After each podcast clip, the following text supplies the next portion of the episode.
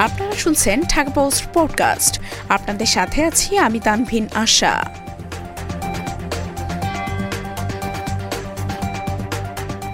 অভিনয় ছাড়লে যে পেশায় জড়াবেন শাহরুখ।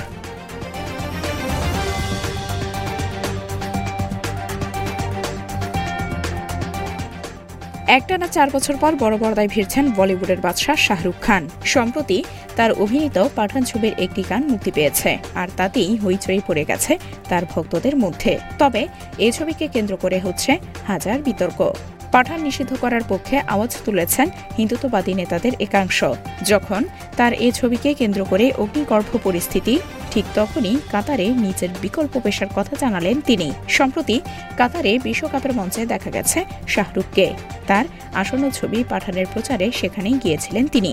এমনকি ক্রিকেটার রবিন উথাপাকে দেওয়া এক সাক্ষাৎকারে অভিনয় ছাড়লে তার বিকল্প পেশা কি হতে পারে, সেই কথা জানান তিনি। শাহরুখ বলেন, অভিনয় না করলে বেশ কিছু ব্যবসার পরিকল্পনা রয়েছে, যেমন পাঠান ক্যাটারিং, বাজিকর বেকারিং অথবা দিলপালে দুলহানিয়া লে যায়েঙ্গে মিষ্টির দোকান।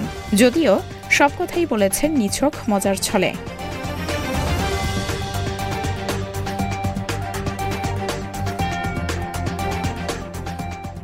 এতক্ষণ শুনছিলেন ঢাকা পোস্ট পডকাস্ট। দেশ বিদেশের সর্বশেষ খবর জানতে ভিজিট করুন W W W dot Dhaka post dot com